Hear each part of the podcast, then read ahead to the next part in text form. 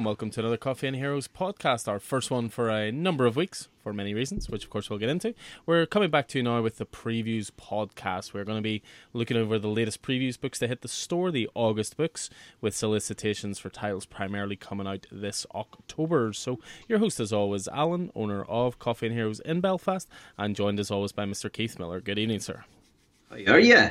I am not too bad. As I say, jumping back on the podcasting horse recently, you know, fatherhood entered my life uh, with uh, a little little man, uh, Alfred Oliver, and he is an absolute legend uh, already.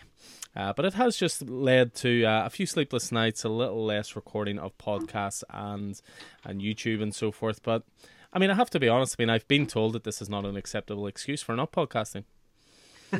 yes, yes, indeed. We uh, we, we received a a, uh, a, a tweet from uh, one of our, our constant followers, um, uh, not based here, uh, letting us know that they were a wee bit worried that the the uh, the podcast was a wee bit behind schedule.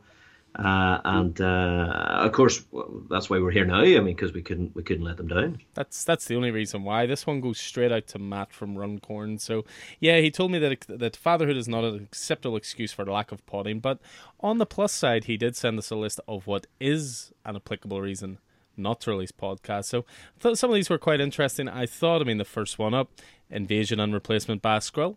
Can't go wrong with that. Absolutely. I mean, you know, what happened during Secret Invasion, it could happen at any time. Uh, recruitment by Jessica Slaughter of uh, of uh, House of Slaughter and uh, Something is Killing the Children fame. I think we'd both be up for that. I think so. I could get yep. on board. Although now that you know I'm a father, the title "Something Is Killing the Children" takes on uh, extra fear for me. I have to say. Next one up, I can agree with, given the heat wave we're currently enduring, which is lack of ice cream. So again, I think that's more than an acceptable reason uh, as is being turned to a vampire by Nightwing. But I mean, that's that's not saying that you couldn't still podcast. Well, that's true. I mean, they're very cognizant in uh, DC versus vampires, and you know, still very skilled. So I'm sure they could find a way. They would have to podcast at night, of course. They wouldn't be able to podcast during the sunlight. Uh, Netflix binge watching is an acceptable reason, and in fairness, if this is an acceptable reason, then it's very lucky we are podcasting because uh, in the last two days I finally started Stranger Things season four. Uh, it is absolutely fantastic as I, as I expected. That was just a case of finding the time. Uh, and then there was one last reason, which is uh, is very very. I mean, I can jump on board with this being a good enough reason not to pod him. What was that? Being engrossed in a tense game of snakes and ladders. I mean that that sounds like a very serious game, you know. So mm. we can get on board with that, but I'm more likely to be a, a tense game of of, uh, of Dungeons Dragons or any other sort of tabletop role player, or in fact, you know, anything that I'm enjoying on the PlayStation. But uh, Snakes and Ladders is not one I've, I've hit up in the, in the, in the recent past.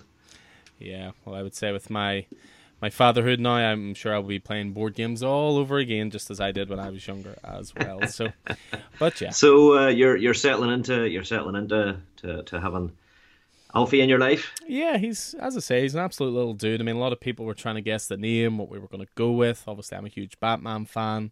Bruce was briefly discussed, but also very quickly shot down. Uh, but Alfred to me is has always been the heart and soul of the DC universe, and love the name. And then when you when you pick a name, you sort of start thinking of reasons to like that name. Alfred Hitchcock's my favorite director as well.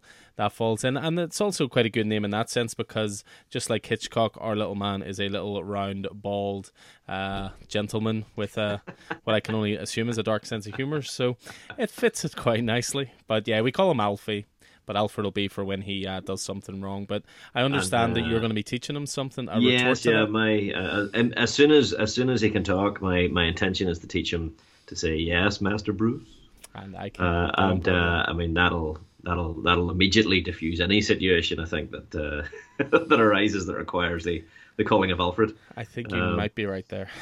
Yeah, it was. Uh, yeah, it's been. A, I suppose it has been a, a busy, busy few uh, few weeks. Whenever you were indisposed, I was lucky enough to be able to look after the store for a few days, and uh, I had the honor of uh, of uh, deriving your new family home for the first time. That you did, uh, which was uh, which was fantastic, and uh, and hosting your fiance's parents for a few days whenever they come over to visit.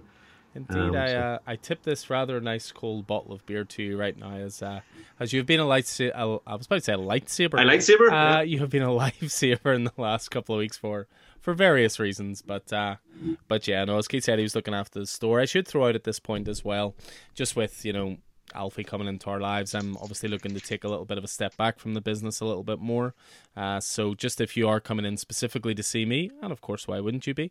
But if you are for like pull list reasons or requests or anything like that, I'll always be there Monday, Tuesday, Wednesday because Monday is delivery day, Tuesday's finishing the delivery off, Wednesday's new comic book day, and I'll always be there on Saturday. It tends to be our busiest day. So uh, Thursday, Friday, I, I'll normally have staff in place mostly uh, Chris, who's who's been great so far, and of course Keith is always on standby by the bat phone just in case the mayor calls. So that may happen as well. But yeah, that is uh, with the store. But no, the store's been great. You know, it's been busy, and I must say as well, a massive shout out to every single regular who's come in offering congratulations, dropping in cards, dropping in presents. Massive thanks to Gary for dropping in the whiskey. It's very, very nice uh, and has helped with a few later nights. So all in all, I really can't complain. New chapter of the life begins, but you know, my love for comics is going absolutely nowhere, and I hope to pass that on to my son as well. So, yeah, but we are going to talk previews, as I say, for this one. So, again, this is uh, the August previews books for release in October, and maybe a little bit beyond. A few advanced solicitations here. As ever, just in case you're not sure how the comics industry works, they send us these previews books out. We inform you guys about what's coming out, pick our favorite titles because there's no way to recommend everything because there's just so much. And then you let us know. You you throw those titles on your pull list as a pre-order. It means you're guaranteed them cover A, uh, day of release, and a cover price as well. So as ever, the earlier you get your orders in, the better. Although we will always sort you out, even if you, you know, become a lastminute.com as many of our regulars do. You know who you are. so so yeah, so we're going to go through the books as we always do. You know, it's always broken down into the DC book, the Marvel book, and then the main previews book, which covers all of the independent publishers. Again, these books are always available in the store. You can always pop in, grab a coffee, or maybe a cold drink given the weather we have at the moment. And you can always sit and have a flick through these just in case you pick out one or two things that maybe uh, didn't quite make our radar. But yeah, you know, DC book wise, you know, obviously I'm always known as a slightly more biased towards DC, but you know, unsurprisingly enough, this month, as pretty much every month, there's a huge reliance on a certain Caped Crusader to sell so many of these titles. There is also a great looking book set in Gotham City, which uh, doesn't have Batman in it, and that mm-hmm. actually is one of my most anticipated books this month as well. You know, the the main event of Dark Crisis, now retitled The Dark Crisis and Infinite Earths. Uh, they kept that secret. I think that's just an excuse, to be honest, to do uh, reprints of issue one, two, and three, just to include the logo. Yeah uh, personally. Uh, so you know that's that's continuing along. There's uh, some interesting one shots for that in here. We've got you know the 30th anniversary of Death of Superman coming up, so there's quite a few bits and pieces on uh, the Big Blue Boy Scout as well. Uh, some great ongoing stuff. You know, really can't complain. The, the DC book always feels to me slightly smaller than the Marvel book for the simple reason that DC cut down their page content. You know, they'll put four or five titles on a page, whereas Marvel will always give a full page ad in there. So, although it feels like a, a smaller, you know, more svelte book, there is plenty in here to uh, to sink your teeth into. Some good looking trades as well, which we'll certainly get to in a bit as well. So, that's the DC side of things. Uh, what about the Marvel book this month? Um, Marvel is uh, is interesting this month. I mean, they've they've put uh, Miracle Man uh, front and center and on the cover uh, with a with a whole ream of artists. We'll talk a wee bit about uh, Miracle Man whenever we we get there and my particular thoughts on it. Uh, Avengers X Men Eternals uh, by Kieron Gillen, the uh, the mini series and surrounding books are still very much sort of sort of center of the book here, um, with a whole bunch of one shots coming out this month. Um, so there's there's a lot going on there, and I actually read the first the first issue of uh, AXE Judgment Day today. Uh, I'm a little behind my pull list, and it was phenomenal. And I don't know if you if you picked it up. Um, it was one of those things that it came out. I wasn't terribly anticipating it. Uh, there wasn't a lot of, I guess, furore around it. Uh, but Kieron Gillen's the artist on it, or the writer on it, so you know obviously you would expect it to be to be good, and it, it really did that. There's a brand new Spider-Man ongoing uh, with some uh, some recognised talent uh, in the book, which we'll talk about we'll talk about a little later. And uh, and other than that, uh, I mean, there's there's all the usuals, uh, sort of ongoing. Um, I think Jane Foster and the Mighty Thor is coming to an end. Um, but all of the all of the usual all of the usual Carnage and Venom titles, the the X titles, those that aren't embroiled embroiled in AXE. Um, so it's uh, yeah, I mean it's it's not a it's not a heavy heavy month for for uh, for for new starts, but there's plenty of quality there. Yeah, I mean, one thing we'll certainly get to in the Marvel book as well is there's the Marvel debut for one of our favorite indie writers, uh, a certain gentleman who writes one of the most ridiculously consistent indie titles on the shelves. But again, mm-hmm. we'll, we'll, get to that in a bit. And then when it comes to the uh, the main previews book, first of all, I have to throw out a shout out for the spine of the main previews book. I have zero time for mini mates, but they're advertising AEW wrestling is taking over. but aside from that, front and back, I mean, the previous book you always flip it over because you have merchandise on one side and you have comics on the other. And the two main titles they're highlighting this month are definitely two big ones. One is a continuation of a universe established in Image Comics, and the other comes from you know horror royalty, a new Boom Studios title, which we'll get to.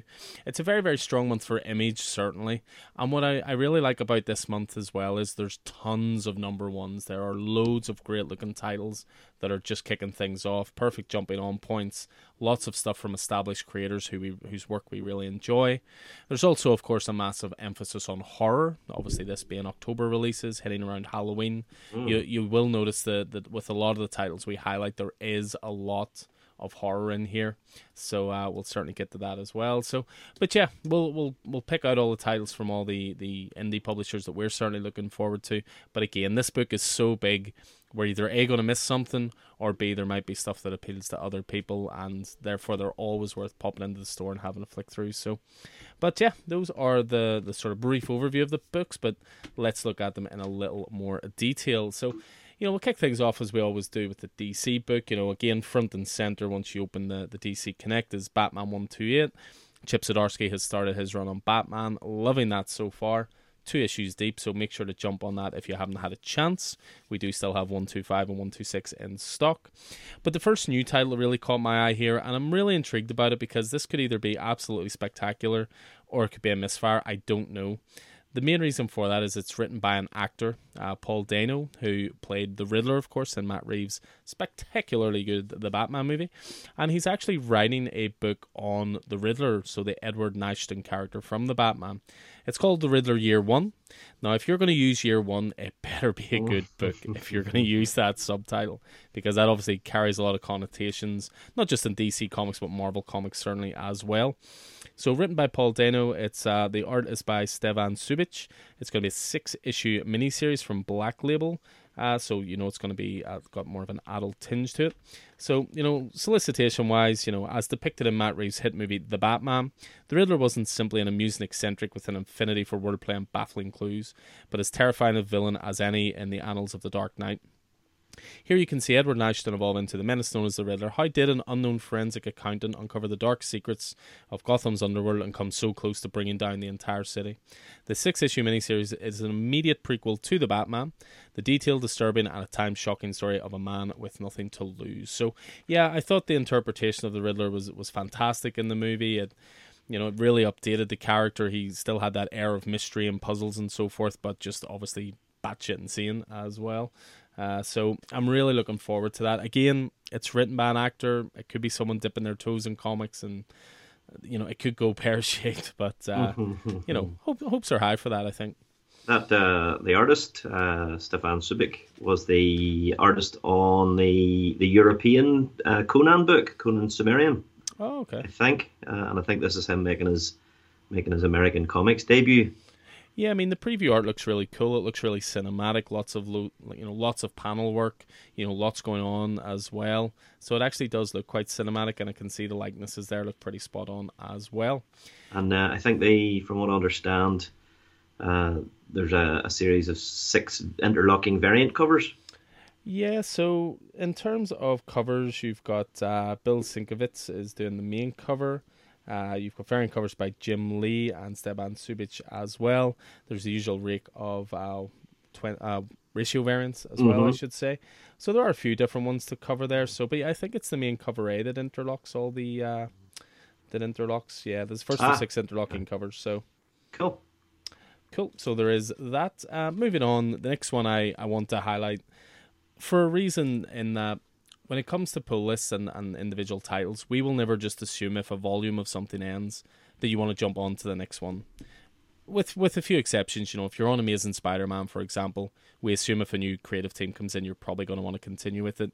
Same with the main Batman title, as an example. But DC recently had what I thought was an excellent 15 issue uh, Joker miniseries, well, maxi series, I suppose, which was by James Tynion the Fourth, and I thought it was fantastic. Really, really enjoyed it.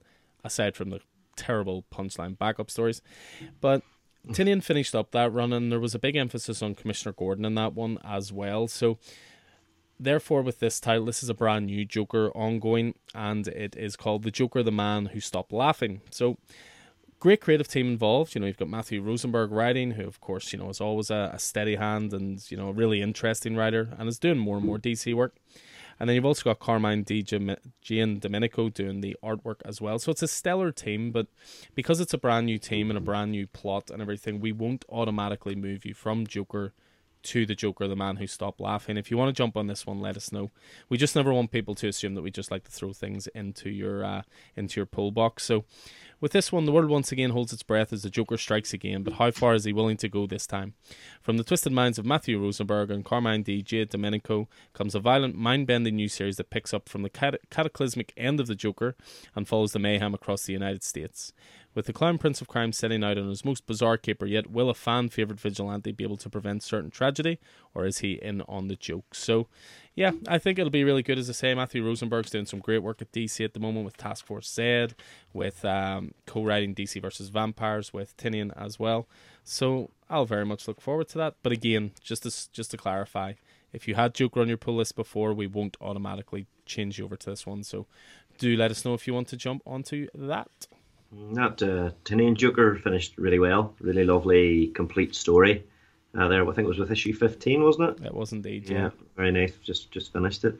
Um, I see we have another release in the Batman One Bad Day uh, series of, of one shots, isn't it? Uh, this one for Penguin. Uh, so it's Penguin number one. It's 64 pages, prestige, cardstock covers. Uh, but it's written by John Ridley, who is currently doing phenomenal work on both Black Panther and on uh, I Am Batman, uh, which is just a great series. It's I'm, I'm really enjoying I Am Batman as much as the core Batman book. Uh, and of course, the art and the cover are by Undiscovered Countries Giuseppe Camuncoli, so uh, hard to beat there. Um, says the Penguin's criminal enterprise and Iceberg Lounge have been stolen from underneath him by his former associate, the Umbrella Man. The Umbrella Man has removed all of the rules of crime uh, in Gotham City that the Penguin put in place, and the city is in chaos. The Penguin is a broken man and he'll have to travel through the burning streets of Gotham with a gun and a single bullet, putting together a new crew to take back what he's built. Will Batman help the devil he knows or face the devil he doesn't in the form of the Umbrella Man? Crime epic from the team behind the critically acclaimed Other History of the DC Universe, John Ridley and Giuseppe Camuncoli. Do not miss out.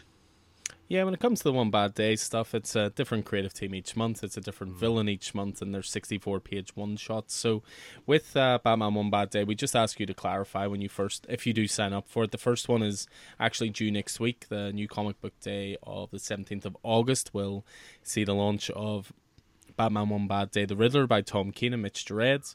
But some people want to pick and choose based on villains or creative teams. Some people, of course, you know, like myself, will be OCD and want every single volume. So again, just clarify when you're you're signing up for it with us if you just want to pick and choose which ones you want to go for, or if you want to sign up for the series. So.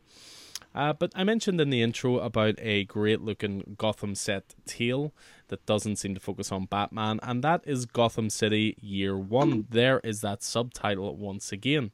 I hope they are not just throwing this around willy nilly, and this is going to be another quality one, but.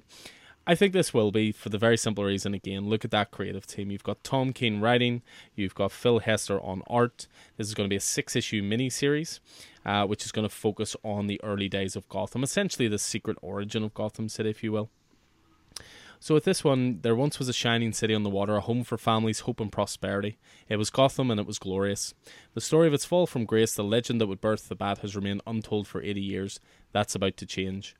Superstar creators Tom King and Phil Hester team up for the first time to tell the definitive origin of Gotham City, how it became the cesspool of violence and corruption it is today, and how it harboured and then unleashed the sin that led to the rise of the Dark Knight. Two generations before Batman, private investigator Slam Bradley gets tangled in the kidnapping of the Sentry as the infant Wayne heir disappears in the night. And so begins a brutal, hard boiled epic tale of a man living on the edge and a city about to burn.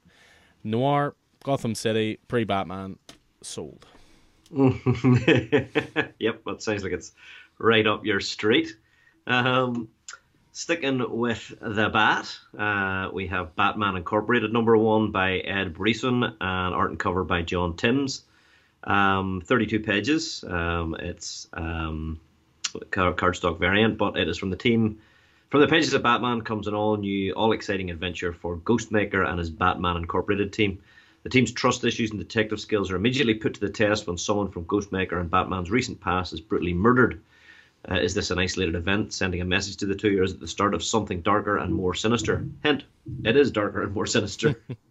uh, All-star creative team of Ed Brisson and John Timms start a new future for Batman Incorporated in this exciting new ongoing series loaded with adventure, excitement, and amazing new members and villains. Now, if this is going to be anything like the Batman Annual, that was recently released that uh, was about effectively a I guess it was a sideways introduction to this this book. Uh, I think it was also by the same by certainly Ed Brisson anyway. Yeah, um, Ed Brisson. I think John Timms may have done the art as well. The Batman annual, I think. But uh, that annual was fantastic. I really enjoyed it, uh, and therefore I am catapulted straight into this this book. Not least because Ed Brisson's a fantastic writer, and I'm a big fan of Ghostmaker. Yeah, well, that will definitely do it. I mean, as you say, it was one of those ones that Ghostmaker is one of those characters that you know take him or leave him a little bit, but I thought the Batman annual was fantastic, and again that mm. le- that was set up as your lead-in to this series, and I always loved the idea of Batman Incorporated. You know, it's a Grant Morrison brainchild. You know, of you know Bruce comes out in public and says, I'm not Batman, but I do fund him. And he was wanting to expand so there was a Batman all over the world in each city. So I really like the idea of it. So I'm, I'm happy to see it back. It was a it was a very quaint pre new 52 title. So I'm surprised to see it come back, but a very welcome return, no less. Um, just to throw out again, I, I said about it in the intro, but you know, Dark Crisis the the DC event where all the Justice League are dead and the next generation have to step up. Been enjoying it so far. Joshua Williamson, Daniel Sampere mm-hmm. on yep. art. Yep. Just they released the uh, information recently that the the real title, which is a bit strange in itself, the real title, half the, half real the series in. Yeah, half the series in. The real title is actually Dark Crisis on Infinite Earths, and apparently once we hit issue four of that, it's going to become very apparent why they held back on throwing that in. But uh We'll wait and see. I am fearful, Alan. I am fearful. what are they playing at? What are they doing? And Williamson, we trust. I mean, all the Infinite yeah, Frontier fair, stuff fair. leading in was very, very strong. So, uh, in Williamson, we trust in that one. Uh, but I see another John Ridley one has caught your eye. Yeah, and absolutely, I thought this was going to be the uh, the the DC book that you were talking about that wasn't Bat, didn't feature Batman, but was set in Gotham City. Uh, so I'm surprised you didn't uh, pull this up, and that's GCPD: The Blue Wall number one by, as you say, John Ridley, uh, currently on I Am Batman and uh, and uh, Black Panther, uh, and obviously a well-known a well-known director. Uh, art by Stefano Raffaele. Um, it's one of six, and it tracks uh, Renee Montoya, still earlier in her tenure as GCPD commissioner, setting out to rebuild her department and restore public faith in the historically troubled PD during some of the worst conditions it's ever seen. But Renee won't do it alone. Uh, in order for a plan to work, everyone from the topmost officials all the way down to the most fresh faced new officers must contend with the harsh realities of being a symbol of law and order in a city of superpart saviors and superhuman lawlessness. DC is proud to present the GCPD The Blue Wall by stellar team of Academy Award winning writer uh, John Ridley and artist Stefano Raffaele. Six part series, thought provoking and riveting story of everyday people trying to do good in the midst of a flawed system. No one said protecting a city like Gotham would be easy. I would say this is going to be powerful stuff, especially given the writer uh, and his his background. I am hoping for uh, something along the lines of Gotham Central crossed with The Wire.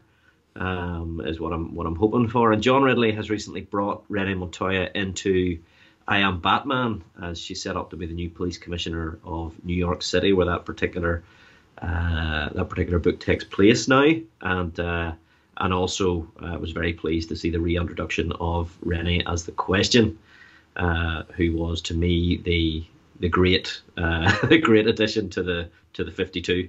whenever that uh, that particular fifty two issue storyline was out, I loved that. I love that addition of Renee as as the question. So it's good to see her back.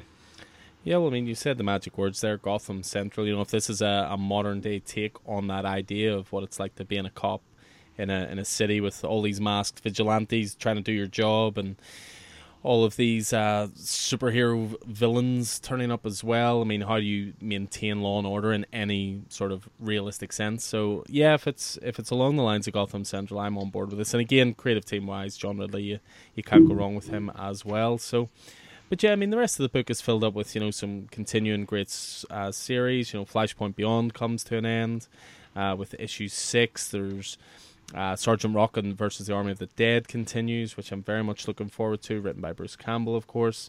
And again, tons of great ongoing stuff. You know, Human Target definitely stands out. There is a Superman number one facsimile edition. Uh, these are proving very popular at the moment. These uh, perfect facsimile reprints of classic issues. Uh, but the last one I want to just showcase is when it comes to graphic novels is a series I've been absolutely loving. It's a silly size book, so you might pick it up in trade, Keith, but certainly not singles. uh, and this is a series called Rogues. Now, Rogues is essentially uh, one of those older tales, you know, set in the future where you know either superheroes or villains have grown older, and in this case, we're you know focusing on um, Captain Cold. So with Rogues, this is written by Joshua Williamson. Great art by Leomacs. I'm pretty sure I picked the number one as my pick of the week uh, on the reviews pod. But yeah, the complete collection is going to come out for it. So 10 years ago, the Rogues disbanded and went their separate ways. But time hasn't been kind to the former blue collar super criminals. Caught in an endless cycle of prison, rehab, dead end jobs, broken relationships, probation, and bottomless restitution fees, the Rogues are sick of paying for their crimes. Luckily, Captain Cold has a plan one last job that will all but leave them richer than their wildest dreams and free from their past if they can survive, of course. So yeah, lovely hardcover coming out. I think that the Black Label hardcovers are awesome. Uh, you know, they, they feel premium, they feel like great stories, and by and large, the the stuff that's come out has been great so far. So, yeah, that is pretty much the DC book in a nutshell. Again, the book is in store if you want to have a look through it, or with DC, you can look up DC Connect. Uh, just Google DC Connect, and it'll take you to the the latest issue of that, and you can check it out online. So that is DC. Let's jump onto that Marvel book then. Go ahead, lead us off. Alrighty, so top of the book um, is uh, Miracle Man. Uh, uh, two two particular offerings. Uh, one is Miracle Man uh, number zero, uh, and the other is which is a one shot, and the other is Miracle Man by Gaiman and Buckingham, the Silver Age, which is the start a reprint of a think, of the, the original Silver Age book. Now, the the Miracle Man Zero is by Neil Gaiman, uh, who obviously is uh, very much top of our minds at the minute, thanks to the fantastic uh, adapt- adaptation of The Sandman that has landed on Netflix over the last week or so. Uh, Jason Aaron uh, needs no introduction in, in, in, this parish. Mike Carey, Ty Templeton, Peach Momoko, and more. On art, Mark Buckingham, Leinil Francis Yu, uh, Ty Templeton, Peach Momoko, and more. Um, 40 years ago, Miracle Man's modern era began and changed the world of comics as we know it. Now, on the cusp of a new era of Miracle Man, we celebrate all things Kimota uh, with a who's who of the biggest talent in the industry. Plus, Neil, Gaiman and Mark Buckingham set up this issue and the return to Miracle Man Silver Age. Miracle Man Silver Age by Gaiman and Buckingham uh, after 30 years, Neil Gaiman and Buckingham, Mark Buckingham, unfinished storyline, The Silver Age begins anew. These legendary creators are remastering the two published issues of the, with brand new artwork and finishing their grand story at long last. Young Miracle Man, the lost member of the Miracle Man family, is back. His last memories were of a 1963 world of joy and innocence. Now he's been thrust into the 21st century where his best friends have become gods and monsters. Uh, my question, my question about this is who cares? it's uh, it's uh, Miracle Man is a, is a is a thing. I think. I think Marvel have convinced themselves that people are still interested in it. It's it came off the back of it's a Shazam. It's Shazam take off effectively whenever you know Shazam was lost. You know Captain Marvel was lost. You know it, it was a replacement for that and uh, most notable for the fact that Neil Gaiman started a story that he never finished, and of course Alan Moore's sort of uh, take on it at the time. But well, what do you think? I just love that you've laid the intro to the Marvel book this month with "Who cares?" Uh, I mean, Miracle Man is, is certainly not in my wheelhouse. It's never been something I've read before, but you see that creative team, you see Neil Gaiman, you see Mark Buckingham. I like the way that they're trying to do it. You've got, of course, a one shot introducing you to this world with all those creators involved. But you know, with reprint and the early stuff, it's it seems like a book that was cancelled years ago, maybe just left unfinished, and this is them Yeah. coming back to finish it. exactly, Yeah, yeah, yeah. So, yeah, I mean, I'll I'll give it a go. Neil Gaiman, as you say, has my attention. You know, it's not like he needs to work for Marvel Comics or DC Comics at this point, and therefore, I think if he's coming back to this, there's a story to tell there, or as I say, maybe a little bit of unfinished business he wants to come back to. So, I'll certainly give it a couple of issues and see how we get on. Uh, but yeah, it wouldn't it wouldn't have been top of my list, shall we say? Mm. But again, I mention it. I mention it just because it leads off the book. Yeah. Um, so you've got a bit of a bit of a an October horror offering. Yeah, I mean, when it comes to horror in October, Marvel are, are jumping on board as well. I mean, there's a Tomb of Dracula number one facsimile edition coming out.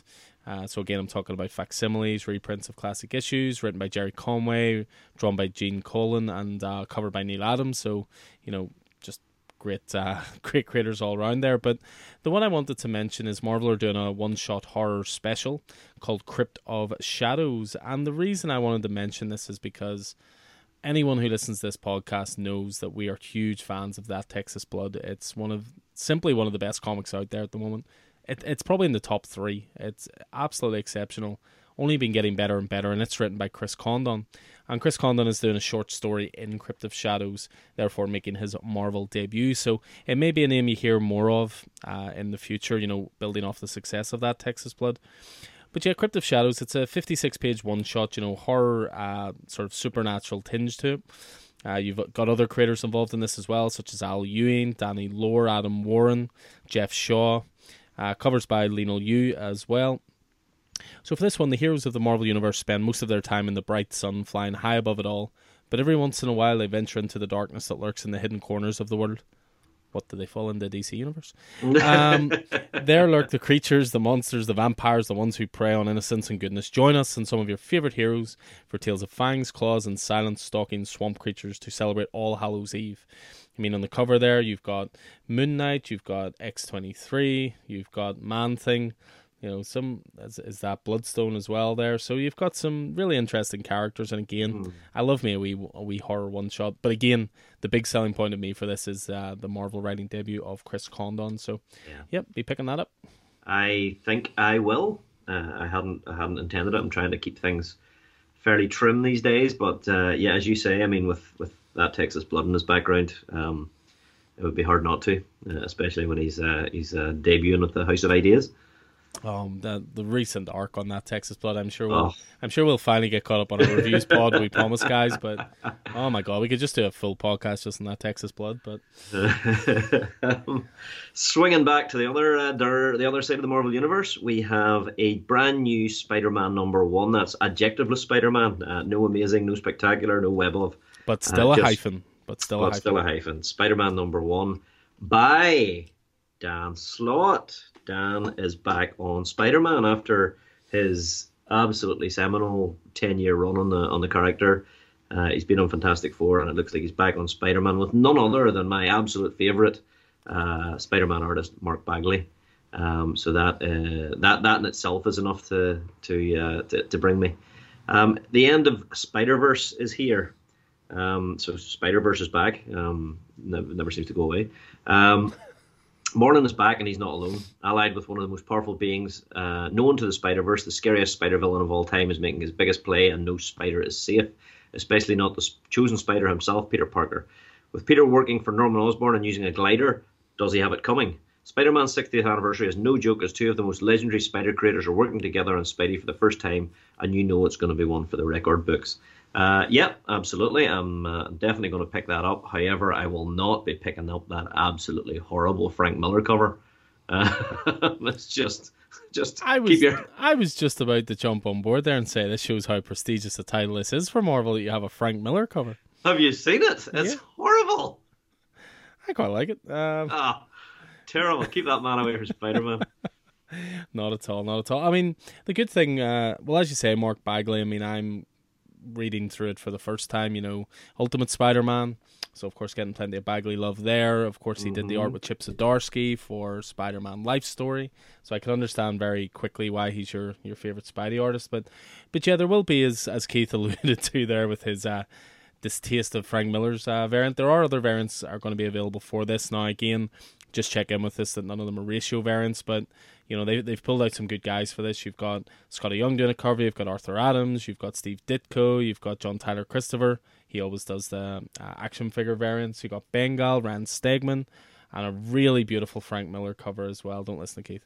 Yeah, it's, it's, it's not it's not how can you come anyway. Yeah, I suppose art is it's in the eye of the beholder, but uh, I think it's okay. Well, I'm yeah. I'm slightly put off it here because I'm looking at it a bit closer, and his right foot you can actually see what look like toes. Yeah, that's what I've noticed first, and then I looked at the rest of the picture and thought this is just terrible. I don't mind the rest of it, but the toes were really off putting. Anyway, we're going to move away from that. but yes, Spider Man number one, I'll very much look forward to. It, it is curious to see Dan Slott back working on it because you would have thought, as you say, with a, a decade long run behind him, maybe he had said everything he needed or wanted to say, but clearly the lure of the spider is just too much. Mm-hmm. So, yeah, so away from Spider Man and on to. Uh, a universe and characters that I'm sure we're going to be seeing a lot more of in the next year with uh, the upcoming Black Panther 2 coming out. Must throw a shout out to the trailer. Uh, I'm not usually one to, you know, gush over trailers, so to speak, but I thought the trailer was absolutely stunning. You know, oh, that's going to be a heartbreaker, Alan. That's yeah. going to be a heartbreaker. Showed a lot of reverence, of course, to Chadwick Boseman. Unfortunately, no longer with us. Uh, looks like it's going to be a fantastic movie, but also a very, very great tribute to him as well. But, but yeah, there is a, a mini series uh, slated to launch this year in October. Wakanda, number one of five. So written by uh, a team of Stephanie Williams and Evan Narcisse, uh, with Paco Medina and Natasha Bustos on art. So, with this one again, you've got some cool variant covers. You've got Nic Klein doing one, of course, doing great stuff with Thor.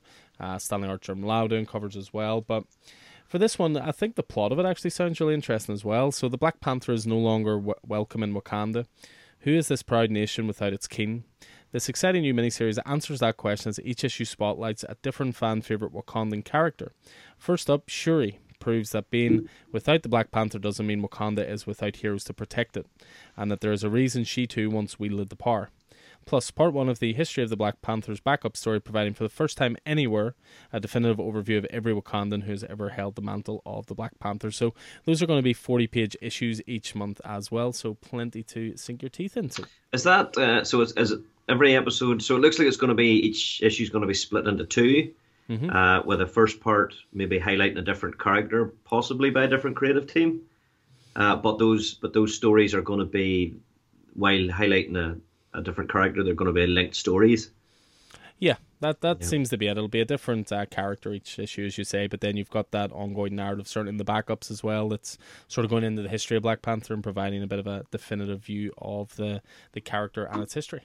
Cool. Um, so I guess we're we're sticking in that sort of uh, corner, those solo solo uh, hero corner of the Marvel universe, with uh, Namor Conquered Shores number one of five, which is alternatively called Conquered Shores or Namor the Submariner, whichever you prefer. But it is a five issue mini by Christopher Cantwell, uh, lately of uh, of Iron Man, which is just about to to come to an end and what a series it has been, as well as Doctor Doom and a few other bits and pieces. And art by Marvel legend Pascual Ferry.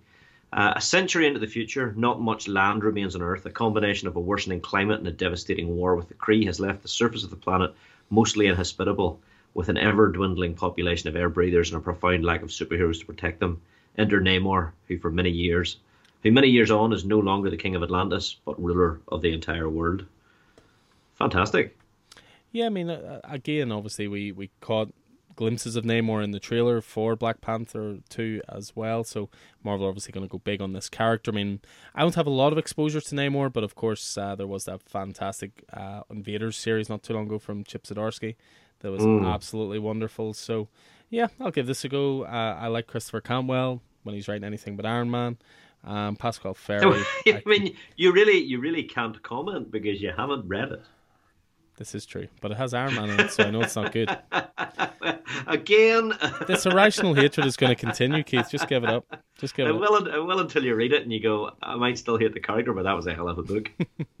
That's a fair point. Well, I think it's issue twenty five. It's ending with, isn't it? it is, yeah. So I mean, that's that's just a perfect wee uh, a perfect wee omnibus just waiting to be released. So maybe I'll give it a go then. Maybe I'll give it a go then. So, Sweet, sweet. uh, but a wee one shot worth uh, picking up on this month. Now, if you are on the main title of this, this is the kind of thing we would automatically put in your box because it's one shots. It's linked to the main series, and that is Punisher War Journal. The other reason we will put it straight in your box is because the first Punisher War Journal was fantastic, and this shows no reason uh, why it wouldn't be. Also, it's again written by Torunn Grønbekk. Of course, we chatted to her recently on the podcast. Thoroughly lovely, lovely woman extremely talented as well, great sense of humor. Uh, and art is by Rafael Pimentel. So this one's called Punisher War Journal Brother Number One. So Lady Bullseye failed, or Deathstrike failed. Every assassin sent to kill Frank fails. The leaders of the underworld, crime bosses, heads of terrorist organizations, and even a corrupt government or two come together to solve the growing problem of Frank Castle. Sharing intel, resources, and money, a collective underworld puts out a contract to kill Frank, eligible for anyone assassins, mercenaries, or small town crooks. The news ripples through the shadows of the world 500 million to the person who takes down the Punisher. But there's one face from his past who's in this for more than just money. Now, given that this is subtitled Brother, I'm going to guess it's his brother. but yeah, 40 page one shot. These are designed to be one shot uh, stories. You know, you could jump into this even if you're not on the main Punisher run, but I do think you'll certainly get more from it if you are enjoying that because I think that's been a great uh, reimagining of Punisher. Jason Aaron writing, uh, Paul Azaceta on art as well. So, uh, yeah, Punisher War Journal uh, Brother number one. Looking forward to that. Sweet. Um, we're going into a little bit of a, an AXE uh, one shot uh, moment here. Uh, so we have uh, first up AXE, which is, we'll just we'll just say Axe, shall we? Uh, Avengers, X Men, Eternals, uh, and the one shot is X Men number one by series series showrunner Kieron Gillen and art by Francesco Mobili.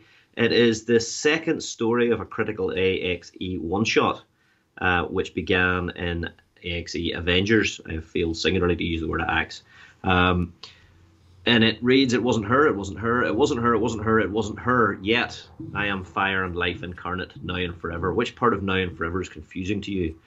As one world burns, can Jean justify her existence after burning another? That sounds a little phoenixy to me. Mm-hmm. It's a 32 page uh, one shot uh, and uh, lovely, lovely cover there by Nic Klein. Um, Second up, we have AXE Eternals number one, again by Kieron Gillen. We have Pascual Ferry, who we just mentioned, who was on uh, Namor, Covered Shores, and a bit of a Marvel legend, uh, up for this this one shot. It is the third and final critical axe one shot.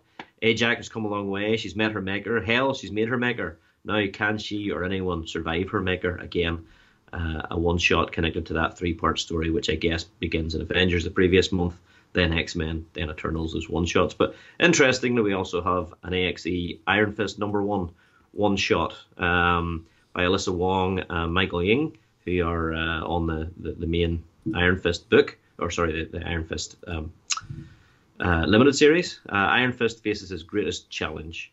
After the clash between Lin Lee and his brother Lin Feng, Lin Lee, the current Iron Fist protector of the mystical city of Kunlun, must claim access to Kunlun, but not before he faces a trial unlike any other. Shou-Lao the Undying. Wait, what does Loki have to do with all of this? Find out when Iron Fist and Loki face Judgment.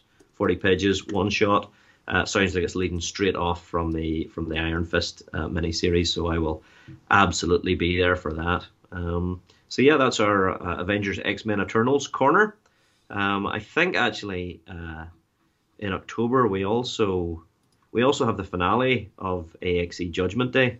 Uh, so uh, I'll be looking forward to that. I've just started the first issue, so that's that's far in my future. Yeah, I mean, it clearly shows how much you're enjoying that. That you know, I know you pick and choose what tie-ins you want to go for. Now, AXE does seem to be tied into a lot of titles in the Marvel universe anyway. But for you to be excited about those uh, those one shots outside of the main titles obviously shows how much you're enjoying that so far.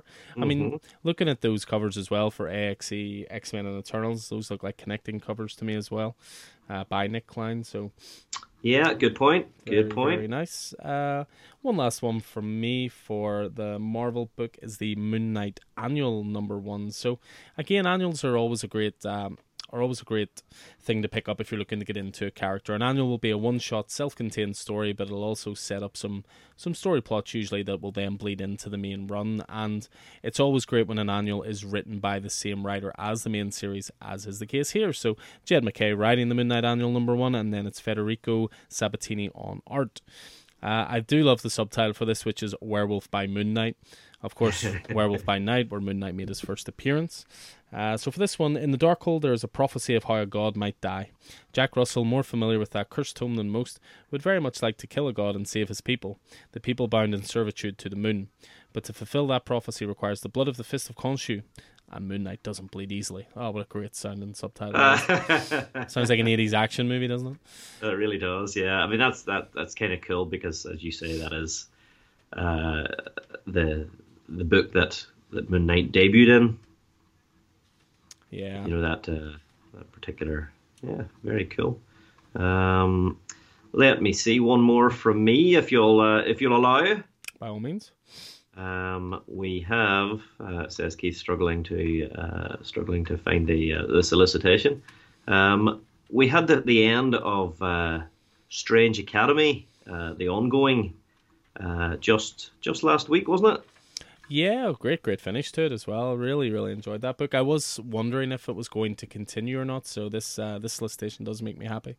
Yeah, absolutely. I'm still still looking for this solicitation. Uh, Sorry, let, let me help you out with it. It's Strange Academy Finals number one. So, uh, what's great about this is it is the same creative team as the main series again. So, Skottie Young writing, Humberto Ramos, Humberto Ramos on art.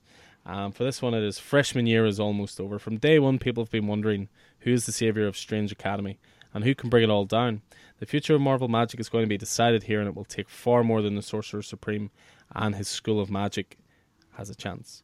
Yeah, I mean, I think Strange Academy has been genuinely one of Marvel's best titles for the last couple of years. It's been a great all ages title that anybody can jump into. It's it's essentially Harry Potter in the Marvel universe, but much better than that. That's quite reductive. I feel like you're you're doing it down with that particular. That's, Uh, that's quite reductive, I would say. But as as a unique selling point to maybe younger readers, I think it's a really easy sell. You know, you enjoy Harry Potter, School of Magic. Now imagine the Marvel universe, which is only going to improve it. So, uh, so I'm delighted to see more and more stuff of that is coming out.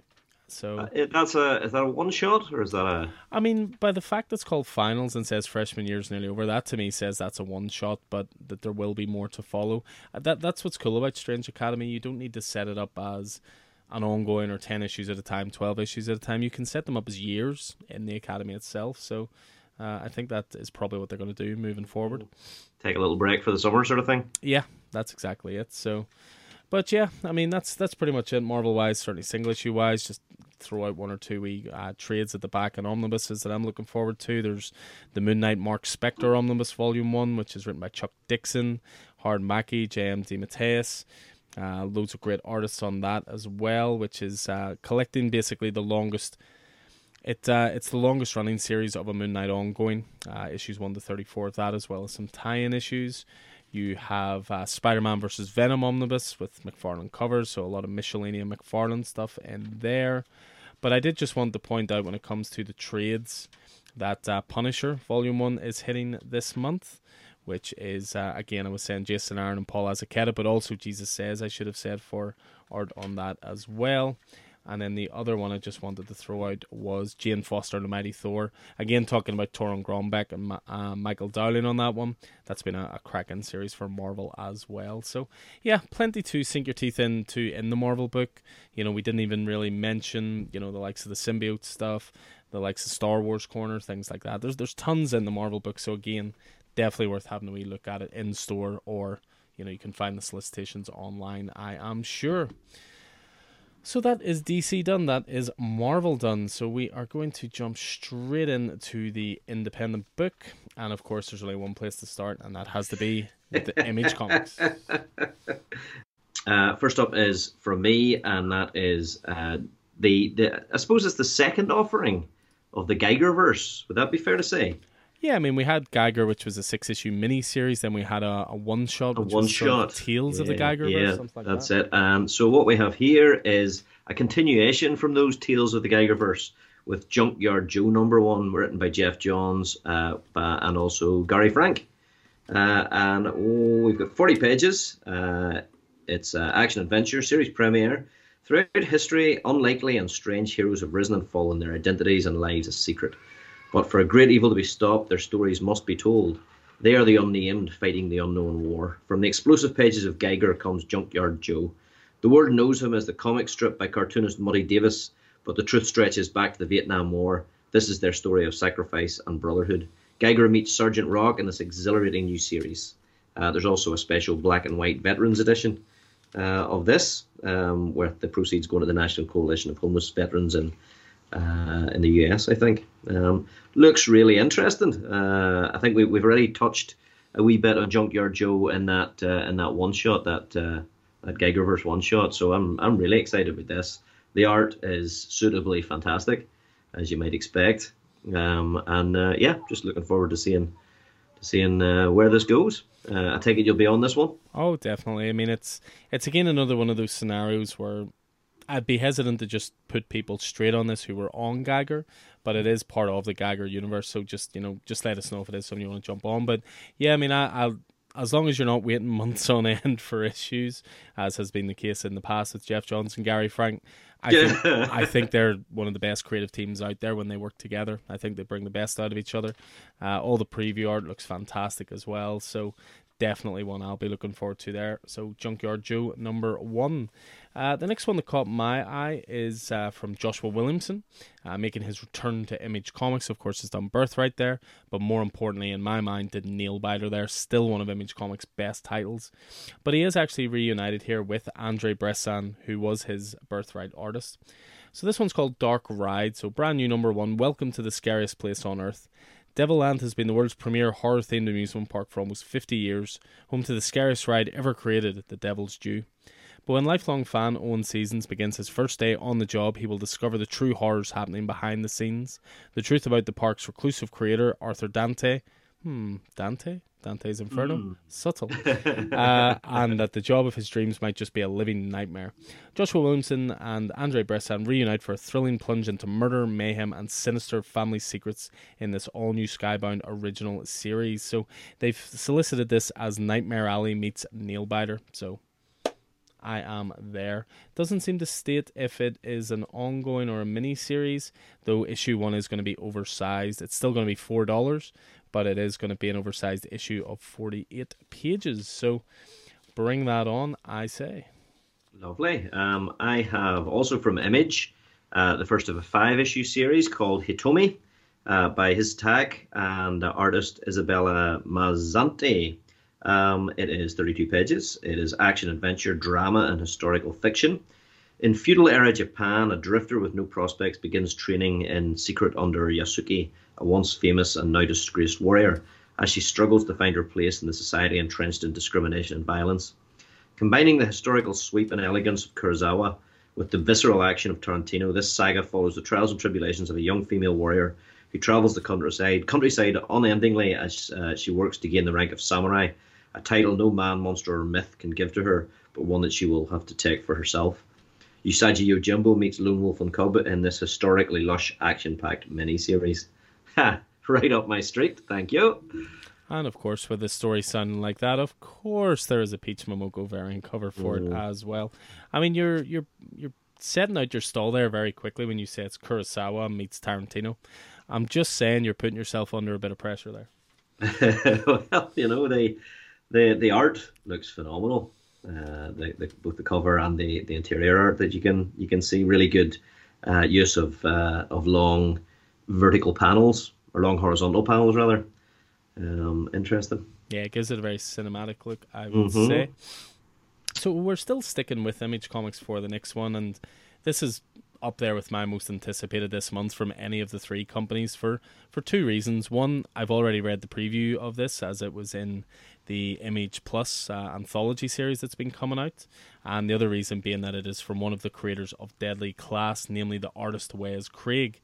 whose art I love so much. I even got an original uh, commission done for the store with Deadly Class characters, so you can imagine my excitement for this. But this is completely creator owned by Wes Craig. He is both writing and drawing and doing covers.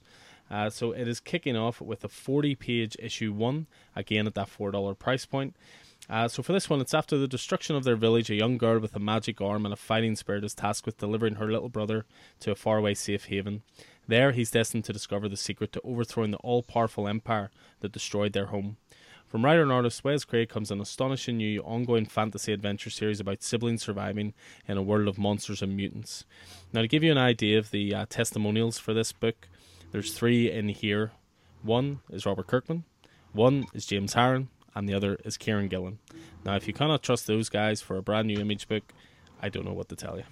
it seems that seems fair. Yeah, very much interested in this one, in this one too. And I'm not quite as connected to the Wes Craig of it all as you are, but uh, the just the, the solicitation was enough to sell me. Um, another one shot up from me here, still at Image, uh, and it's in the the world of uh, Scott Snyder's Nocterra with a second one shot since the series start. The first was uh, Blacktop Bill, uh, which was a, a one shot about the villain and this is a one shot about the one time hero Val, uh, and it's by Tony S. Daniel and Scott Snyder. It is subtitled Dark Val.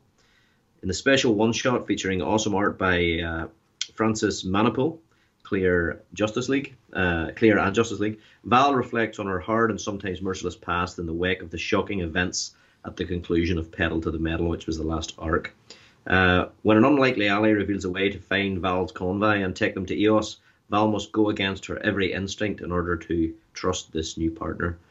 Um, yeah, that will be interesting given what happened at the end of the last the, the last arc. But uh, yeah, I'm I'm enjoying this uh, this particular uh, this particular series. So picking up the one shots as well. Yeah, Nocterra's been great, as you say. A really good mix of horror and action. And uh, I always feel that Snyder works best when he's doing horror. said it many, many times before. So uh, but one last one just to finish off with Image Comics, and it's actually an original graphic novel.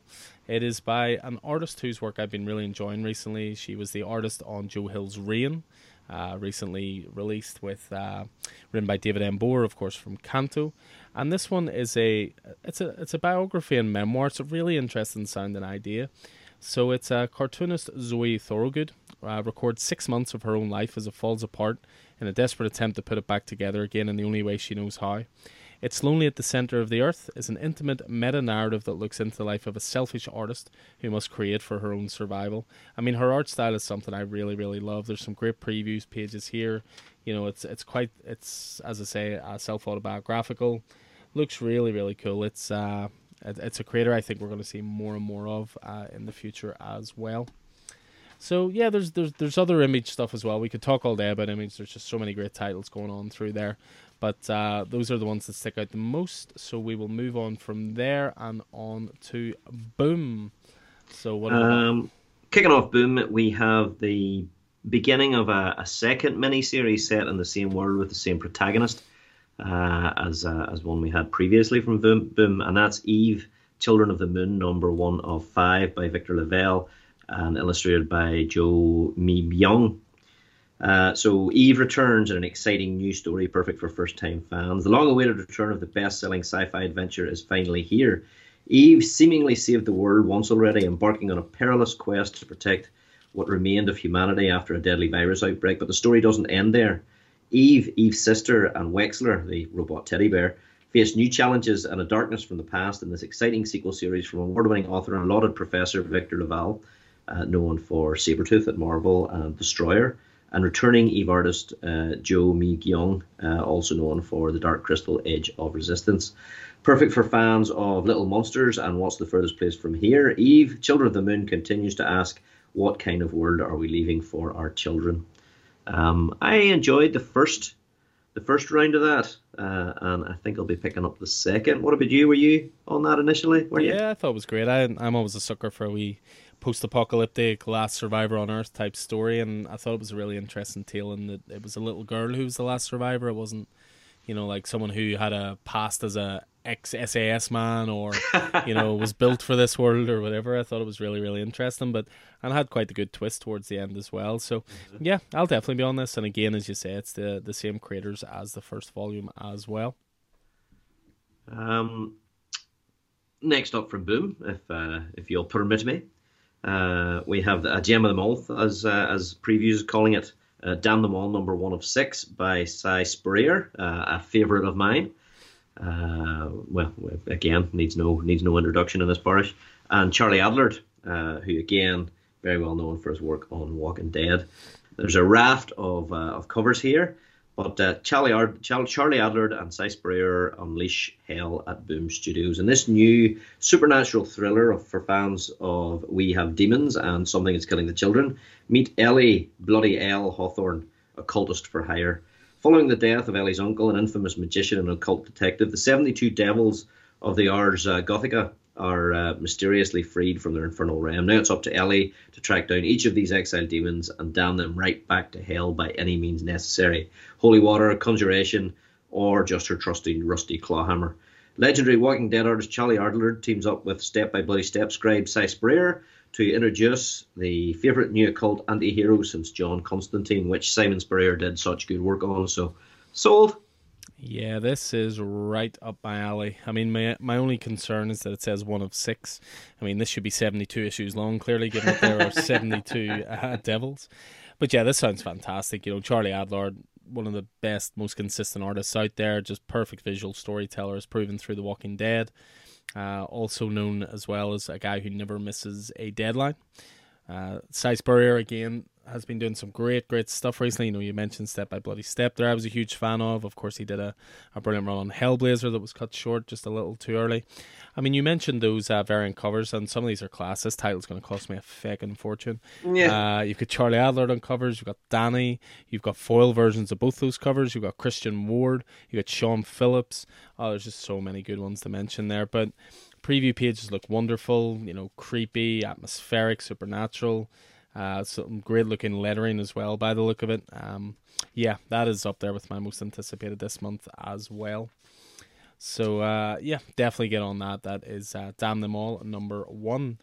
And then just also from Boom Studios, one I'm going to mention because I've been obsessed with this title since it came out. I think it's it's one of the best things Boom are producing, and might even be the natural successor to you know something is killing the children.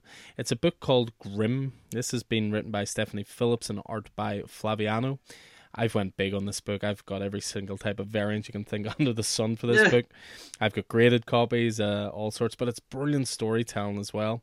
So volume one is due out. It's going to collect issues one to five, but it's also going to be released the same day that number six comes out, so you can play full catch up. So Grim is uh, about Jessica Harrow, who is dead, but her journey has only just begun. Discover the world of the afterlife where Jessica has been recruited as a Reaper, tasked with ferrying countless souls to their final destination.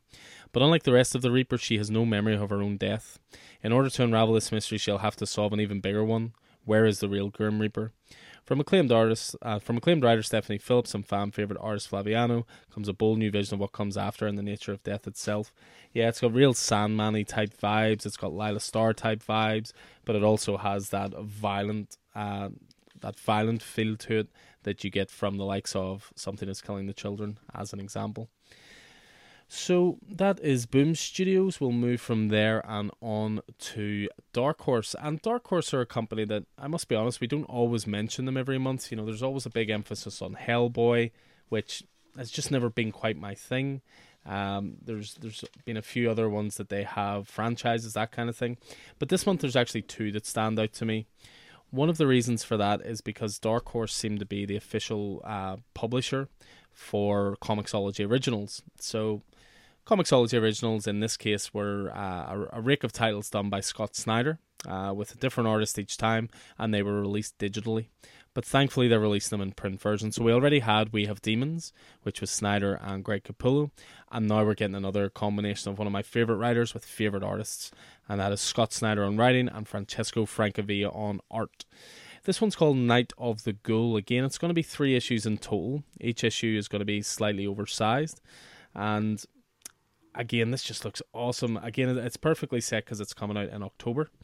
So, Night of the Ghoul, shot in 1936, Night of the Ghoul by writer director T.F. Merritt was meant to sit beside Frankenstein and Dracula as an instant classic, but the legendary film never made it to the silver screen. Just before editing was finished, a mysterious studio fire destroyed the footage and killed the cast and crew celebrating at the wrap party. Forrest Inman is a horror film obsessive who digitizes old films for the famed Aurora Movie Studio. When Forrest stumbles across a seemingly forgotten canister of footage, he just might have discovered the remnants of the lost classic Night of the Ghoul. This discovery sends Forrest on a dark odyssey where he's warned by a mysterious old man that the film's ghoul is far more than a work of fiction. It's a very real monster, and it has plans to kill him. Not only does this look fantastic, but it comes with a ridiculous amount of uh, variant covers, all done by Francavilla. Mm. This is going to cost me a fortune. Um, he's literally done five covers for this book, and I know you're not a fan, Dick. I apologize in advance, but I am, and I even have a, a separate uh, tab in my collection, which is Francavilla variant. So yeah, this this title's going to cost me a fortune, but but it just you, sounds. You have a you have a kid that needs shoes now. I do, but I also have a kid that will inherit my comic book collection one day. Mm. So it's that's how I justify it every Uh-oh. single time. Dangerous, dangerous. Very much dangerous, but no, Francavilla doing the interiors as well. It's me very excited. I'm a huge, huge fan of Afterlife with Archie, which was essentially The Walking Dead and Riverdale, and Francavilla did the art for that, and it's honestly one of the best, most atmospheric books you'll ever read. Uh, but away from that, as I say, I had two titles from Dark Horse I wanted to mention, and the other one is called Dead Mall. So, Shop Till You Drop is the subtitle for this. It's a four issue miniseries, and again, perfectly positioned for an October release. So, for this one, it's written by Adam Cesare and uh, drawn by David Stoll. The Penn Mills Gallery is about to be dis- demolished. Five teens sneak into the mall to take a last look around before it's gone. Oh, you know this is going to go well. However, while Penn Mills has been closed for years, the mall is far from abandoned. A night of exploration becomes a shopping spree from hell, as the teens must contend with the sprawling, transformative cosmic horror of Penn Mills, or be trapped with forever within the dead mall. So, Adam Cesare is a critically acclaimed horror author and a leading voice in the emerging genre of contemporary horror. Uh, and Clown in a Cornfield earned a 2020 Bram Stoker Award nomination, multiple star reviews, and has been optioned for a film. So, very much a creator to keep an eye on as well if you are a fan of the horror genre. So that's Dark Horse. I believe you have something from IDW. Yes, a much a much decreased IDW in uh, in recent months, as they've been they've been relegated to to the, the general section of the previews book rather than their own section. But uh, I have hope uh, in the form of Star Trek number one. Uh, I've been experiencing a bit of a Star Trek renaissance, rediscovery, uh, if you'll excuse the pun, uh, of late. Uh, I was rewatching, been rewatching Star Trek: The Next Generation, following you know Discovery and, and Picard recent series, and I've just started the fantastic Strange New Worlds, which spun out of of Discovery and is very nicely knit and sewn into the, the tapestry of uh, Star Trek: The Original Series, while still remaining a fantastic, uh, fantastically accessible jumping on point. Um, but Star Trek One is by Colin Kenny Kelly and Jackson Lansing, two individuals who have been carving their corners of the uh, of the universes of the big two of late. Uh, it's rare uh, a week goes by that you don't see their names. Uh, lately, of Batman Beyond Neo, Neo Year and Captain America: Sentinel of Liberty uh, uh, as well as a few other bits and pieces. But it is an art is by Ramon uh, Rosanas. It's started at 2378, and Benjamin Sisko has finally returned from the Bajoran wormhole, omnipotent, but with every minute his godhood is failing. So this is clearly a uh, following on from the end of Deep Space Nine. Sent by the prophets on a mission to the deepest parts of space aboard the USS Theseus, he witnesses the unthinkable. Someone is killing the gods and only Sisko and his motley crew of Starfleet members from every era of Star Trek can stop them. From Star Trek Year 5, Geo Jackson Lansing and Colin Kelly comes IDW's brand new flagship Star Trek ongoing series that goes where no one has gone before. Uh, I'm excited for that, uh, and I must say, I know that Star Trek isn't your fandom, but uh, I would implore you to give um, to give Strange New Worlds a go. I think you thoroughly enjoy it. I know you've been speaking very highly about it. There's quite a few Star Trek fans within our little group, and they all seem to be very much uh, excited, even going so far as to talk about certain episodes as the best Star Trek ever made. I mean, these are big words. These are big words, and uh, I mean, I can't comment yet. I haven't seen the finale, uh, but uh, still big words. Um, but yeah, it's. Uh, I mean, I don't know if you necessarily have to be a Star Trek fan. It is a, it's a really solid jumping on point for the for the series. Okay. Um, it uh, it takes place sort of in the ten years before Captain Kirk takes captaincy of the Enterprise uh, under Captain Pike with a young Spock and a young Uhura and, uh, and and and stuff like that. So it's it's very enjoyable. Cool, nice. So that is a new Star Trek series, and as you say, a great uh, creative team working on that as well. Uh, so yeah, Star Trek number one from IDW. So believe it or not, uh, hell has may have frozen over because I'm about to recommend a Dynamite title. Uh, it's a title that I would normally refer to as an Andy title, and if you know what that means, you know what it means. But the reason I'm recommending this is because I'm a big fan of the artist. Um, Shannon Maer has been a, a, cover artist for the last four or five years, and just as I said, I have with Francavilla, I also have a tab in my collection which is just Shannon Maer covers. Been doing covers for Marvel Comics, DC Comics, Independent Comics. Love his style, and therefore he's now making his writing and interior art debut with a dynamite title called Siren's Gate. Now, Keith, I may even be able to get you into this. This is an urban fantasy. Oh. So we've said the magic word straight away. Uh, so yeah, Siren's Gate, number one from Dynamite Comics. So red hot artist Shannon Maer's covers have been showcased in some of the best selling books in the industry, and fans have asked for years when will he draw interiors. Well, wait no more, as Shannon makes his writing and interior art debut with this fiendish tale that explores the very nature of what we call reality, illuminated with the kind of stunning artwork that only he can deliver. Tara, an aspiring writer, has never thought of herself as anyone special. For better or worse, all that is about to change. When a mysterious young man extends an unexpected invitation, Tara is awed at the opportunity to meet with her literary idol, Lady Rose. This unique encounter sparks a series of events forever thrusting her into a world where vampires, werewolves, and all manner of supernatural beings become her new normal. What Tara once assumed to be nothing more than imagined pieces of dark fiction slowly begins to unravel herself as well as her true reality. But again, the art is a big, big seller for me here. Again, huge, huge fan of Shan Maer's style, and therefore I'll be curious to see how that translates from you know great covers to sequential storytelling. So that is Siren's Gate from uh, Dynamite Comics. And actually, I had a I had a Dynamite book in my pull list there last week. I think you had as well. 007, was that right? Yeah, but James Bond transcends publisher. You know that's.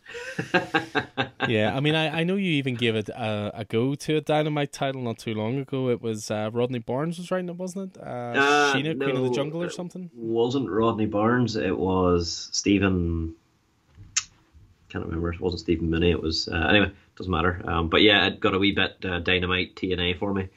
Uh, it was. Uh, I was like, uh, this, uh, that wasn't. It wasn't great. It wasn't great. that is fair. Uh, but yeah, we'll move away from Dynamite, which is always a surprise when you see it for me, to a publisher that I nearly always recommend the new title from, and that is AWA uh, Studios. And this month they are bringing back one of their one of their franchises, I suppose. At this point, it was I mean, their first published book, wasn't it? Year Zero was their first, wasn't it? It was indeed, yeah. I mean, yeah. now, now this is coming from a different creative team. So far, Year Zero has always been written by Benjamin Percy, but we have a new creative team on this of Daniel Kraus writing and Goran Sudzuka on art. And this is actually Year Zero, Volume Zero, number one. Try saying that five times fast. What's interesting about this is it's an action packed prelude to the main series. So, acclaimed horror writer Daniel Kraus who did George Romero's The Living Dead, The Autumnal, unveils four globe spanning tales from the earliest days of the zombie apocalypse when even the wildest rumours couldn't measure up to the horror of what was to come. A streetwise Russian cop patrols the back alleys of the opportunistic black market that emerges in response to the crisis. A North Korean soldier observes strange happenings on the DMZ. An ER nurse in the rural south fights to protect her hospital from threats without and within. A transgender flight attendant who has observed disturbing clues as she crisscrosses the globe keeps a wary eye on the passenger in seat 23C. I mean, I've always loved the Year Zero books because it's zombie apocalypse stuff, but it's not here's what's happening in Middle America as we follow, you know, one group of people, a la Walking Dead. It was it was always four different tales, four different characters in four different places all over the world, and I just thought it was always an interesting way of showing how it would affect the world rather than just America, which often thinks of itself as the world. so I will definitely be jumping on that. As I say, I've enjoyed the first two volumes so far, so definitely bringing that on. So, yep, with you on that. Um, that uh, that year year zero prequel, I guess. Yeah, very much so. So we're gonna wind down now. We just have a couple left, I believe. One more each to finish off this month. Yes, sir. Um, swinging into the Titan Comics, um, publishers of Blade Runner, and also Doctor Who comic. Uh, so we have uh, Doctor Who uh, 2022 special. Uh, it's an epic story by Eisner Award winning writer Dan Slott, whose name we have already heard a time or two this evening, uh, that sees companion Martha Jones captured by the insatiable pyromeths.